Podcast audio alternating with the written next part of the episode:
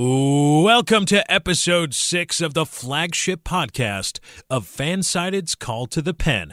You can find this podcast as well as all the great content our contributors put out at calltothepen.com. I am your host and Fansided contributor, Jonathan Platek. You can follow me on Twitter at John's Voices. As I always do whenever we meet, I hope to make this an enjoyable and fun experience. New episodes scheduled for Mondays and Wednesdays, weather permitting.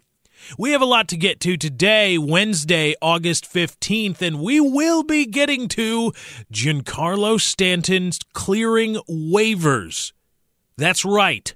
Giancarlo Stanton cleared waivers. He went through the waiver wire, nobody put a claim on him, and because of that, MLB teams, or excuse me, the Marlins are free to shop him to other MLB teams, and we'll be talking about the possibility of him being traded away from Miami. Pursuant to that, we'll also take a look at some possible landing spots for Stanton, as well as some packages some teams could offer up to try to add the prodigious masher. Prodigious masher for a playoff run. I wasn't realizing, I did not realize he was having as as good of a season as he actually was, Giancarlo Stanton. And of course, what is hot and happening at calltothepen.com, including who's your who's your true home run king? We're talking about Giancarlo Stanton. It's going to be happening happening a lot this episode. But who is your true home run king? There's a piece written about that, as well as uh, what's with the lack of stolen bases in baseball. We'll take a deep dive on both of those things. But first, scoreboard. Scoreboard. Scoreboard. Scoreboard. Hey, Joaquin, I'm out here with Apollos Hester, wide receiver for the Patriots. You guys had one heck of a game tonight. Were you guys able to do to come back and win this thing? All right, well, at first we started slow. We started real slow. And you know, that's all right. That's okay because sometimes in life you're going to start slow. We're going to start slow, but we're always, always going to finish fast. No matter what the score was, we're going to finish hard. We're going to finish fast. And it's, it's an awesome feeling. It's an awesome feeling when you truly believe that you're going to be successful. Regardless of the situation, regardless of the scoreboard, you're going to be successful. The Twins were routed by the Indians 8 to 1 in a battle of AL Central contenders. Cleveland combined for 5 home runs including Edwin Encarnacion's 27th on the season, Jason Kipnis' 9th, Austin Jackson's 5th and Carlos Santana's 17th and 18th.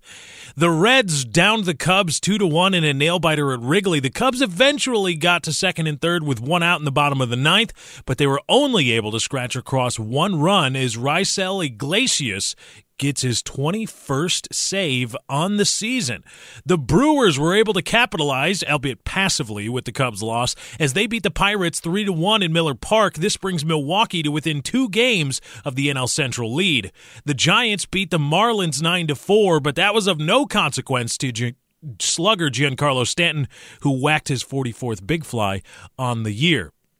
The Red Sox demolished the Cardinals 10 to 4 at Fenway. Rick Porcello emerged with the win after going 7 innings, giving up 3 runs across 8 hits with 2 walks and 6 strikeouts. The Rays beat the Blue Jays 6 to 4 in Toronto, but it might be too little, too late for the AL East as they are presently 9 games back of the Red Sox. The only path to the postseason is now in via the wild card, where they are tied for one and a half games back of the second spot with get this the Baltimore Orioles. Remember them? Yeah, I do. No, I don't. Speaking of the AL East, the Yankees beat the Mets in the Bronx 5 to 4, staving off a two run top of the ninth by the Mets. The Yanks now have a solid three game hold on the first AL wildcard spot and are still just four and a half games back of the Red Sox. The Nationals beat the Angels 3 to 1 at home, improving to 71 and 46. They are now 2 and 1 since losing outfielder Bryce Harper to a knee injury. That's thanks in part to Gio Gonzalez, who threw six innings of scoreless baseball, giving up only two hits and walking three while striking out four. For their part, the Angels still have a slim lead on the second wildcard spot in the AL, a scant half a game ahead of the Twins. The Astros improved their record to 73 and 46 with a win over the D-backs in Arizona 9 to 4. Houston now has a 12 and a half game lead in the AL West and the loss for the D-backs drops them to 18 and a half games behind the Dodgers. Oh boy, but they still hold on to a wildcard spot tied with the Colorado Rockies. Imagine that. You can be 18 and a half games back of your divisional lead, but you're still firmly in playoff contention. The Rangers beat up on the Tigers at home 10 to 4. Joey Gallo hit his 34th home run, which flew almost 460 feet. Not Joey Callow, Joey Gallo. Come on. The Braves beat the Rockies 4 to 3 at Coors. This loss dropped the Rockies to 66 and 53, now in a virtual tie with the D-backs for both wildcard spots. The next closest teams in the wildcard race reside in the NL Central, where the Cardinals and Brewers are both 5 games back. The Athletics beat the Royals 10 to 8 with what was a combined 11-run 8th inning for both teams. The loss keeps the Royals just a half game back of the second wildcard spot currently held by the Angels. The Mariners beat the Orioles at home 3 to 1. Seattle is now just one and a half games back of a wild card spot. The Dodgers blessedly beat the White Sox to improve to 84 and 34 on the season, a whopping 50 games over the 500 mark. Their winning percentage is back up to .712 by the by. That gets you about 115 games, 115 wins across 162 game season. And to close out the night in a battle of teams trying to lose, the Padres beat the Phillies 8 to 4. Philadelphia maintains the worst record in baseball, but the White Sox are only a few losses behind. That's what happened in MLB action yesterday, and this has been your scoreboard on the Call to the Pen podcast. All right. We mentioned Giancarlo Stanton and he's going to be all over this episode because you know I uh I made a stance last episode on Monday. New episodes of this podcast scheduled for Monday and Wednesday. You can keep up with me in the interim at John's Voices on Twitter, if you please. Should be a link in this uh, podcast post on calltothepen.com. But I went and made a, made a stance, and I said, you know, it's unlikely that any team going out and trying to get a player, whether it be at the non waiver trade deadline or at the waiver deadline, working the waiver wire, guy clears waivers and, you know, trying to make a trying to make a deal after he clears waivers.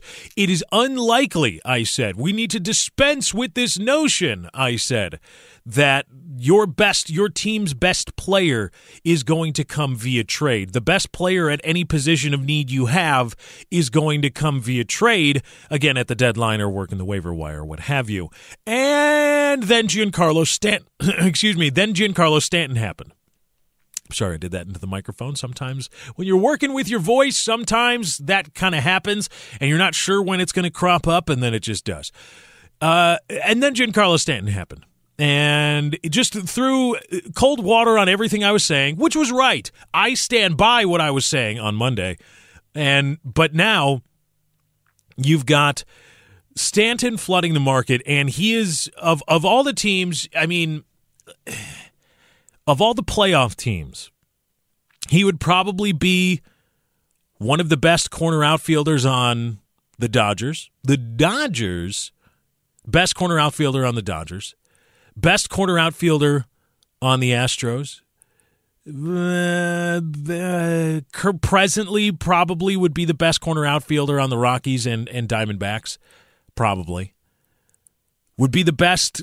Uh, you, you see, you've got the only team really, the only teams on which Stanton wouldn't be the absolute 100% surefire, surefire I'm talking about.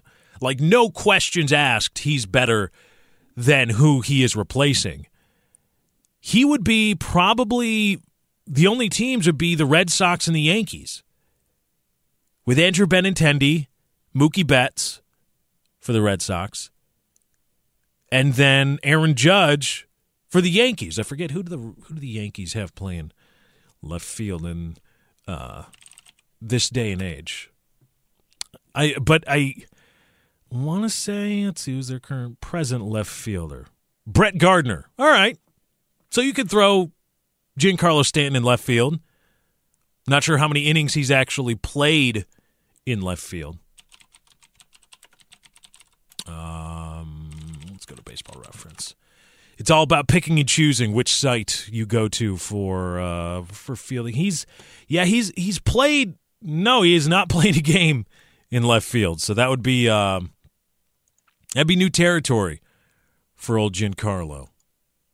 But anyway, Giancarlo Stanton hit his MLB leading 44th home run last night, and we're going to talk more about that later in what's on on call to the pen. In what was another loss for the Marlins, and reports flowed on into the evening that he cleared revocable waivers, meaning the Marlins are free to shop him to any team in baseball. Once you clear waivers, you can just go ahead. Hey, you want this guy? How much? What do you want? You want to buy a computer? No, that's a Seinfeld reference. Usually it's Game of Thrones, but I threw Seinfeld in and changed it up. Listen, we normally consider the non waiver trade deadline to be where all the blockbuster deals go down. And again, I talked about this on Monday.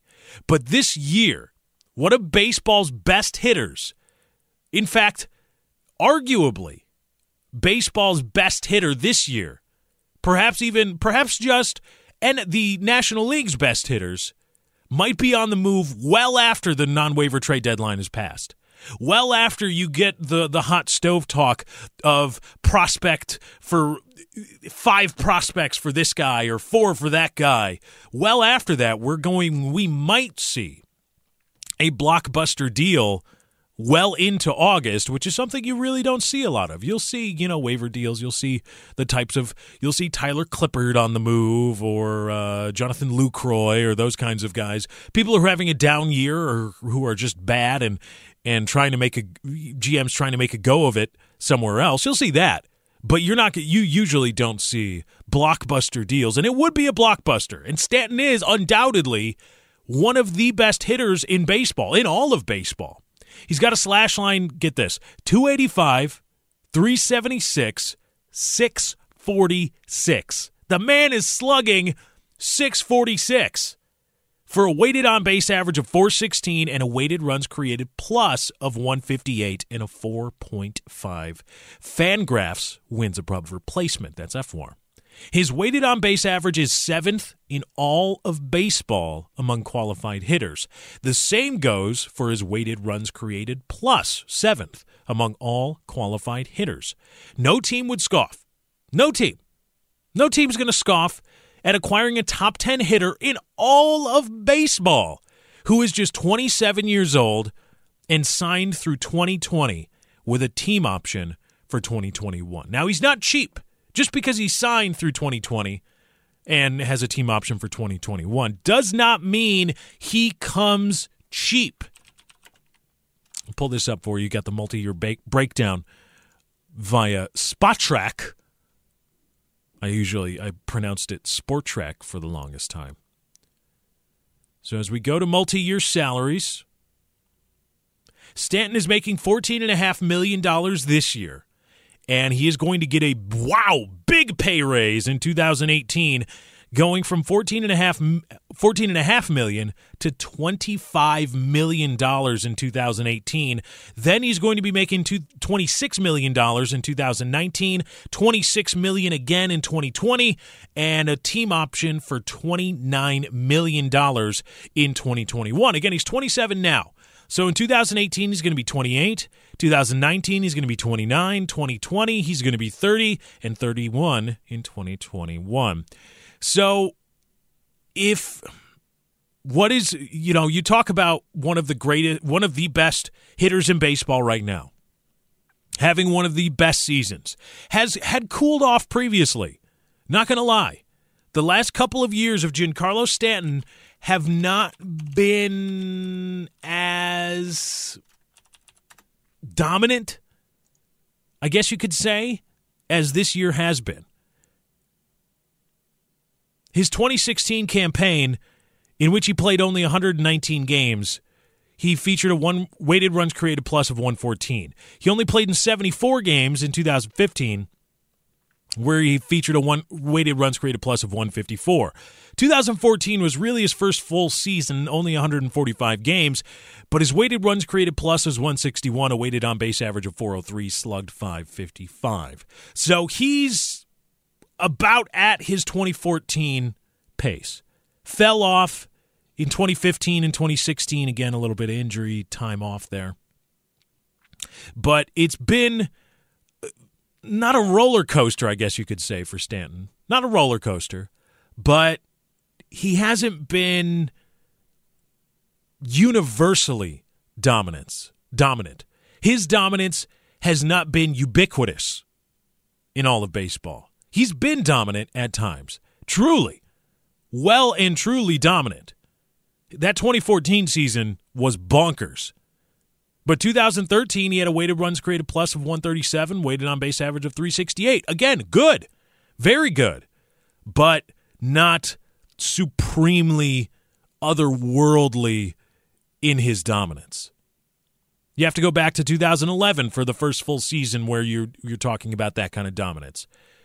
Weighted runs created plus of 141, weighted on base average 381. He slugged 537 with a 356 on base. So this season, in terms of the on base average and the otherworldly slugging, is really the first time those two things have come together for him in concert. Because in other years, you'd have the a tremendous on base average of say 360 370 plus but the slugging would be uh, around a little bit below 500 again not bad but we're talking about dominant here. We're talking about great. We're talking about one of the best in baseball. Other years he'd have the incredible slugging. He would be mashing the crap out of the ball but his on base average would be about 35% again not bad. Still talking dominance but now with a 376 OBP and a 646 slugging, I think those are working together in concert to give a season uh, one of the best he's ever had. And indeed, his four and a half wins above replacement is already third in his career. And the season's not over yet. The high point is in 2014 with 6.3, then comes 2012 with 5.6. And right after that is his still in progress 2017 at 4.5 wins above replacement. And so on the open market, Stanton would probably command 30 plus million dollars a year at least. You have to give him you have to give him the same kind of of salary respect that you would extend to somebody like Bryce Harper. Because right now Stanton and Harper are having similar careers. Different there are different points in their age curve, absolutely. And I would you would expect Harper's age curve to be a little bit more flat, a little bit more prolonged than Stanton, who's already entering his er, entering about to enter his uh, age 28 season. He's 27 years old in nine months. But on the open market for what Stanton is putting up, especially this year, you're talking 30, 35, 38 million dollars for him on the open market. And so 25, 26, 26 and 29 if if we assume that he puts up say at least 85% of what he's been doing this year, it might be a pretty good deal. Might be a pretty good deal for Mr. Stanton. But here's the problem. Okay, he's cleared waivers, able to be shopped to any team, any and all teams. baseball, the White Sox could pick up the phone, say, "Hey, do you want Jake Burger?" Don't do that. Rick, I know you're listening to this show. Please don't do that. But any other team could pick him up. But where does he go? I want. Yeah, it's great. He's available. Yeah, it's great for a storyline. It's great for writing articles or columns. It's great for podcasts. It's great for talk radio. It's great for all that. But where really can Stanton go right now? The playoff teams that are willing or able to part with top flight prospects in order to acquire a power hitting, a truly prodigious power hitting corner outfielder in DH, most playoff bound teams are already set at that position. You're talking about the Yankees, the Nationals, the Red Sox. Unless you're going to put Stanton in left field and hope, or move whomever is playing right field and say, no, no, no, we got to get got to get Stanton in there. And then most of the teams that aren't set at that position, who might be able to benefit from the infusion of, of one of the best power hitters in baseball currently, do they have the proverbial horse? They might not have the proverbial horses to get it done. Because to pry Stanton away from the Marlins is going to take a lot, as it should, because he's very, very good. And he's also very, very good at a time where you need him to bolster your lineup, to bolster your run production, to bolster your power hitting for what you hope could be a very deep playoff run. That being said, I do have a few teams that might be able to put together some packages for Stanton. But, uh, you know, this is pie in the sky. If they're able, it's not my money. You know, it's not my budget because the first team up is the Rockies. And they just signed, they signed before before this season, they signed Ian Desmond to a long-term deal. But the Rockies just saw Desmond and David Dahl go down, both of them outfielders. And a prospective outfielder start outfield starting lineup of Stanton, Charlie Blackmon, and Carlos Gonzalez is truly formidable. I'd have to look if, if Cargo has, has ever uh, trotted out to left field because I'm assuming if you trade for, for Giancarlo Stanton, you're going to want to want to keep him in right. But if I'm Miami, I want the package for Stanton to begin with David Dahl and Brendan Rodgers, as well as any top flight arms from the minor leagues. If you want one of the most prodigious power hitters in baseball currently, you need to give me David Dahl, who was tearing up your minor leagues until he was recently called up, and you need to give me Brendan Rodgers, your number one pick from, I want to say, 2015. You got the package starts with those two guys. Starts does not start and end, starts with those two guys. And then you got to round it out with at least two other high ceiling prospects. Maybe they're not, you know, maybe they're not tearing up double A. Maybe they're not 21 year olds that are slugging 700 in double A, but give me a couple guys that are, you know, lights out starters in A ball, in high A ball, or are tearing up the rookie league, whatever. But it's going the package is going to start with David Dahl and Brendan Rodgers. And on top of that, even if even if you could convince the Rockies to empty out the farm system and, and beyond those two guys and beyond a couple of, of pitchers, the Rockies farm system is not bad, not White Sox bad, not not you know 2010 White Sox bad, but it's it, it falls off considerably after that. But on top of that, they'd still have to pay Ian Desmond through 2021. On top of trading away Dahl and Rodgers, who are two of their top overall picks in the last three years. So you'd have to trade away a lot if you're the Rockies, and you'd have to you'd have to swallow hard and say, "Well, we gotta give up a lot." But is it is it worth it to you? If you're the Rockies right now, is it worth it to you to try to grab Giancarlo Stanton for a playoff run? Currently in the NL West, you're third, tied with the tied with the Diamondbacks, sixty six and fifty three. Any other in they would be um, sixty six and fifty three would be far and away leading. Let's see. One, two. All right, not that many leagues in baseball. You, they, you certainly wouldn't be 18 and a half games back of the divisional lead and have to hope that none of the other wild card teams come up and grab you. But of course, in the NL West or in the in the National League, the wild card race is not nearly as tight as in the American League. The closest guys to your wild card spots are the are the Cardinals and, and Brewers, who are going to be be beating up on each other until uh, until the end of the season.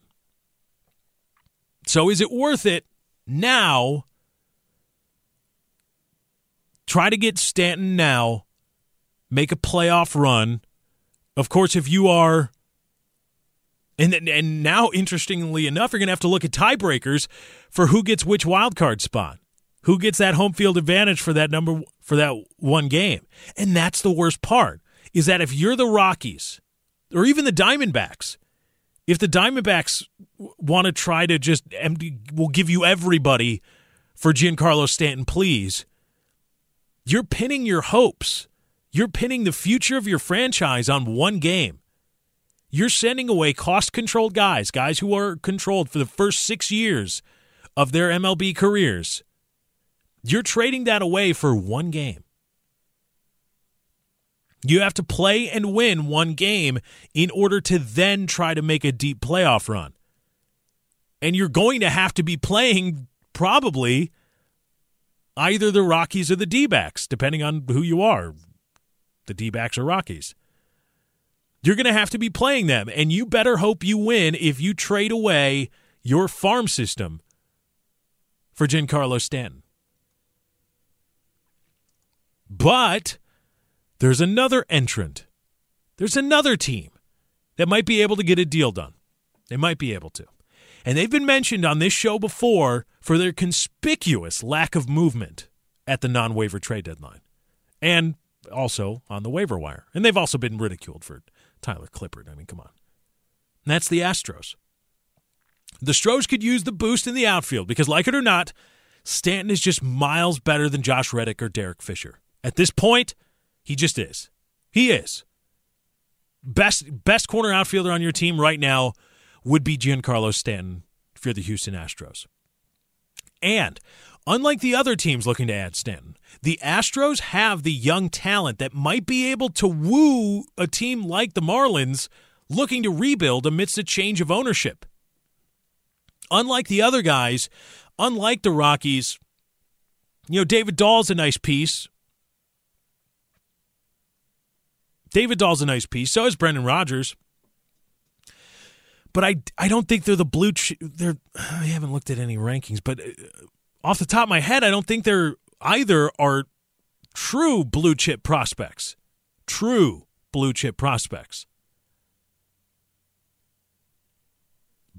But the Astros might have it. A package for Stanton would likely have to include Francis Marte and Kyle Tucker. Perhaps even number one, recent number one pick, 2017, JB Bukauskas. Bukauskas. Bukauskas. That's a pretty good baseball name.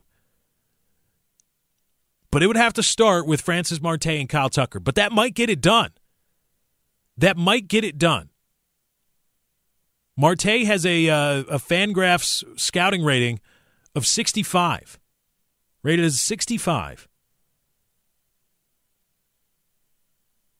And that mm, if you have to trade away, if you just have to trade away those guys, yeah, that's a big. You're lopping off a big part of your of your farm system, lopping off the top of it, but you still have a little bit left. You still have a little bit that you might be it maybe somebody a diamond in the rough here there turns into a little something that can help you or your team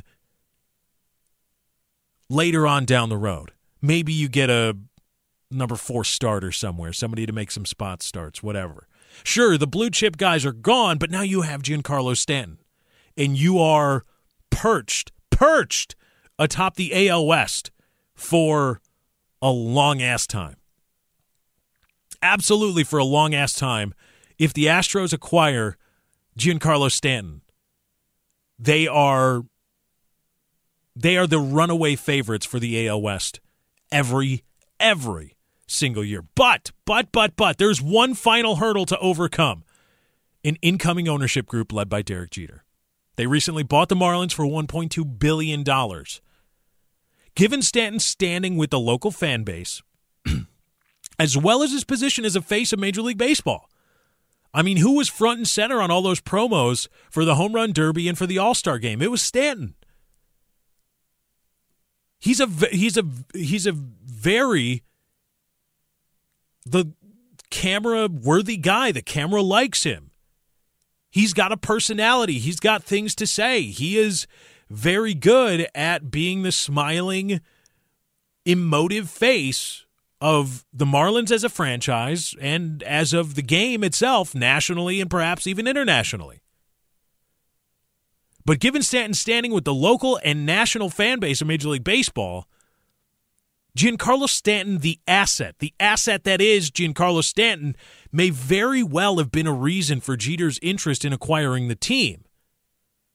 He may very well have been, oh, you know what? I want to buy this team because they have this 27 year old prodigious hitting asset that I can then I can choose what to do with them. I want to choose what to do with them, not you, outgoing ownership group.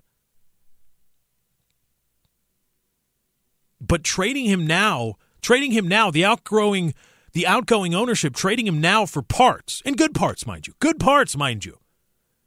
Not like just trading him for scrap and going, ah ha ha, we screwed you, Derek Jeter. Have fun wearing that gold thong or whatever it is you did. Trading him now for parts might derail any planning Jeter, ha- Jeter and his ownership group have already put in place or worked up or drawn up for the short and long term future of this team. And it might nullify any deal already in place. Because when you're talking about a multi billion dollar, multi million dollar transaction such of this, such as this, once there is agreement in place, there may be very well like locks that just ratchet into place like goo goo goo goo goo goo. And you can't do anything now. Because if I'm going to spend like if I'm going to buy your $50,000 sports car or your $100,000 sports car, you're going to sell it to me. And if I agree in principle to buy it from you, I don't want you going out and taking it to the drag strip and burning up the clutch. I don't want you taking it taking it out on the road course and burning up the $5,000 tires that come with it. If we have an agreement in place to buy an expensive asset, usually best business practices is there is also an agreement saying you don't touch anything anymore until this deal is done, we've done our due diligence, but until this deal is done, you don't get to touch anything. Unless you come to us, and of course, this is all a matter of contracts and contractual relationships. But the ownership group currently in place, the Jeter sale has yet to be approved by Major League Baseball, as far, far as I understand it. But as far as being able to do anything unilaterally, that may be gone without nullifying the deal. So if the Marlins don't want to be sold, if the owner doesn't want to sell them, fine, go ahead, trade whomever you want.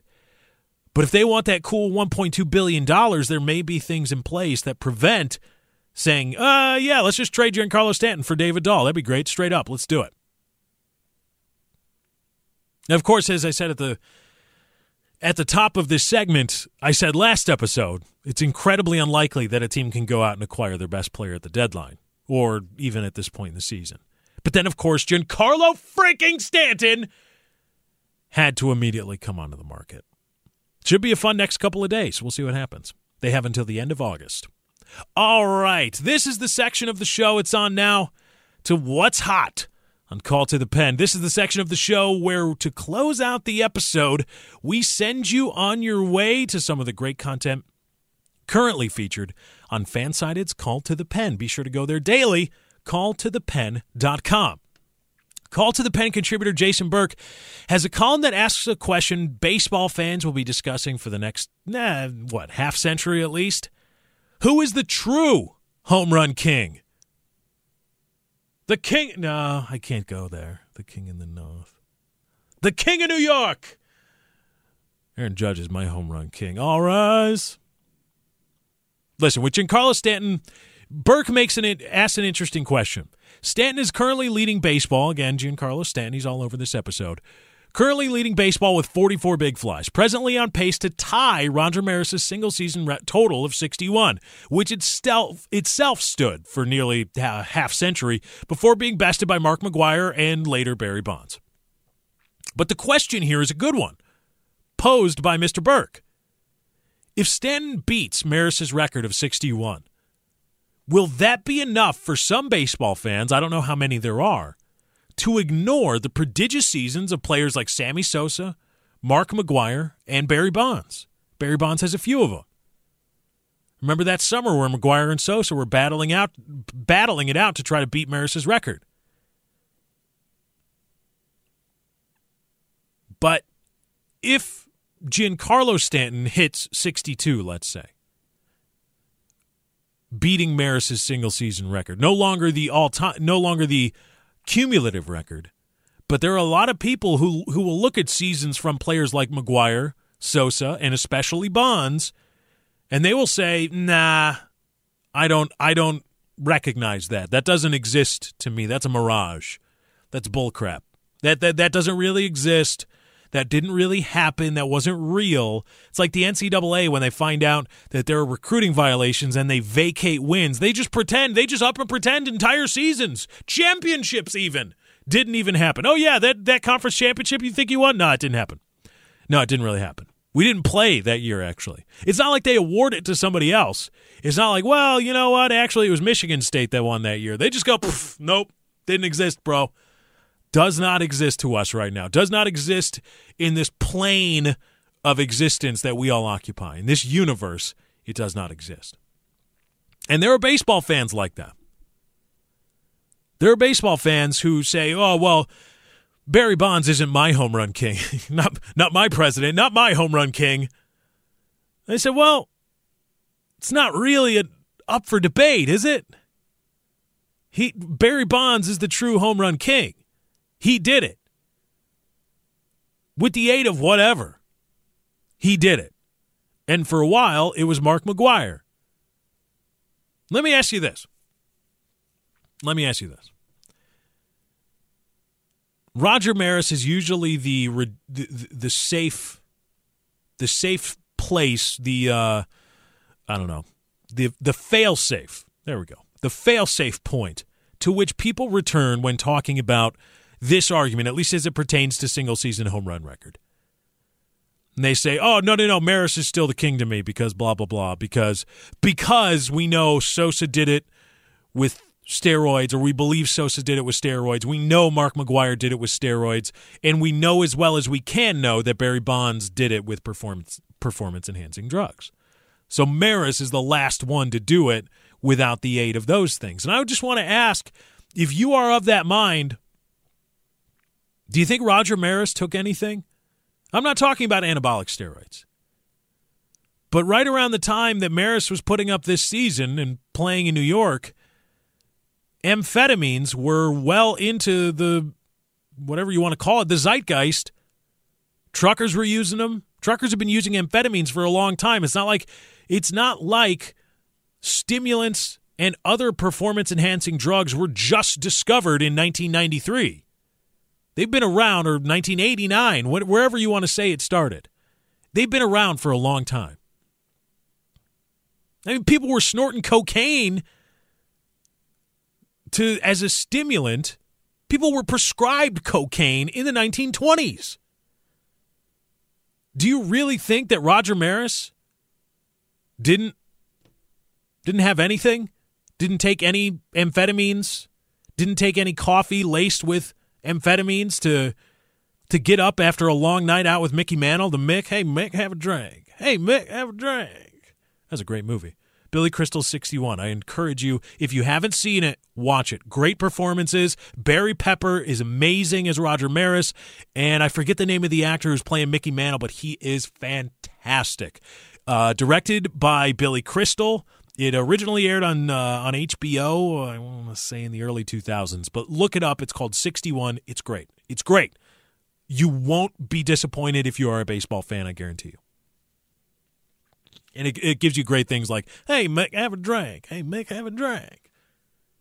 But you don't think Roger Maris was was taking performance uh, what would be considered performance enhancing drugs because remember it wasn't until the passage of the 1970 I want to say it was 1970 the United States Congress passed a drug law and it was only sometime after that that the Major League Baseball commissioner wrote a memo stating that all players and office personnel, everybody in Major League Baseball, should comport themselves with all relevant U.S. law, which itself would incorporate the 1970 Controlled Substance Act which classified things like amphetamines and steroids and, and et cetera, et cetera, et cetera, and made them illegal and classified them as, quote, performance enhancing, et cetera. Well, the, the law doesn't classify them, but the idea being that they are bad for you or they give you all these bad characteristics.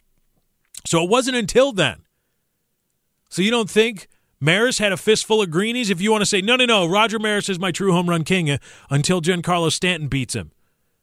You don't think that Maris was taking greenies? And also, if you want to discuss, if you want to discuss performance enhancing, what about Giancarlo Stanton? I'm not talking about performance enhancing drugs. I'm not talking about outlawed banned substances.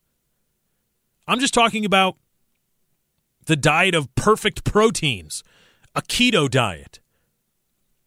Is that not p- performance enhancing? Was that such a thing not technically available to the likes of Jim, uh, or excuse me, Roger Maris, or even at the time Mark McGwire and Sammy Sosa? This crap wasn't around then. But you've got Stanton, whose dietary intake is probably refined. And look at Tom Brady. I, I don't eat nightshade fruits because I'm weird like that, and it helps me prolong my career. Guys are inst- players now are instruments of science more than the steroid guys were. Sure, the chemicals were instruments of science in the steroid era, but the players, the athletes now, guys are forecasting their cal- caloric intake over the off season and and when to start lifting again, when to start throwing, and they're going to to test the elasticity of their ligaments and and all that to stay healthy or to to to forecast how hard they can throw or how much weight they can put on. It wasn't available to Maris, wasn't available to Sosa or McGwire. But because you have people have this odd nostalgia of oh it was a long time ago so they must not have had things like that of course they did of course they had cocaine they had amphetamines they had coffee laced with amphetamines come on so no my home run king is barry bonds but it's a great interesting article by uh, by Mr. Jason Burke. It's linked in the post of this podcast on Call to the Pen. Elsewhere, Benjamin Chase charts an interesting progression of stolen bases in Major League Baseball. Simply put, the rates of teams attempting to steal is trending downward, and teams are getting worse, trending wise, are getting worse at converting these steal attempts they do make. And this is this might be earth shattering to some people. Some people might say, oh my God, how could this be?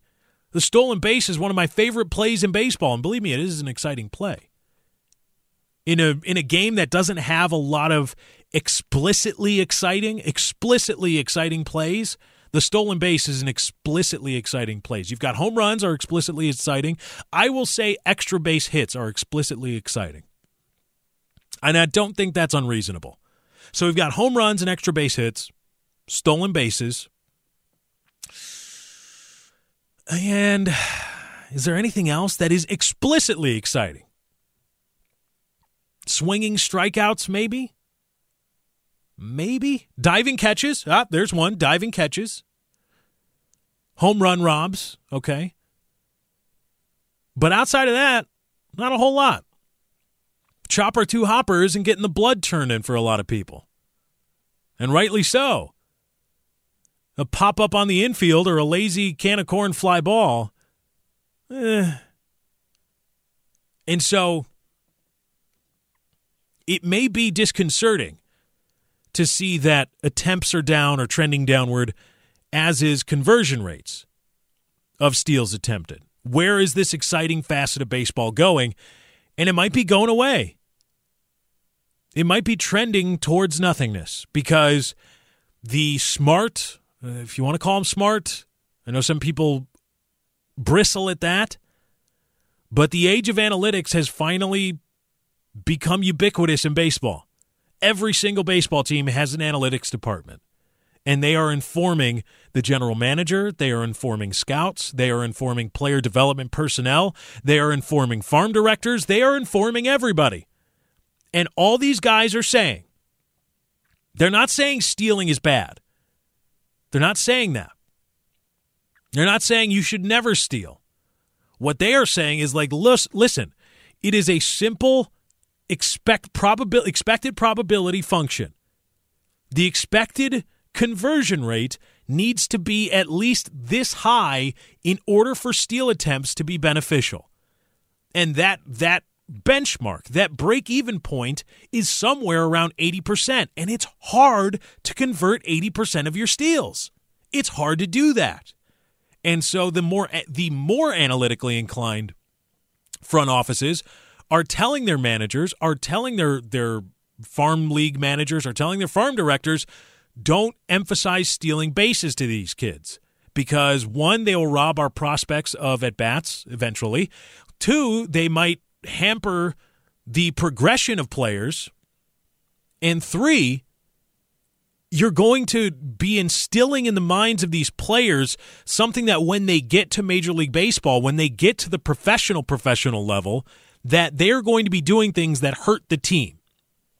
Because if you don't convert if you don't convert all of your steal attempts at 80%, or if your steal attempts don't convert at 80% plus, or whatever the specific break even point, it does change with run environments, et cetera, et cetera. But whatever the specific break even point is, if you are below that, you are hurting the team every time you steal. Every single time.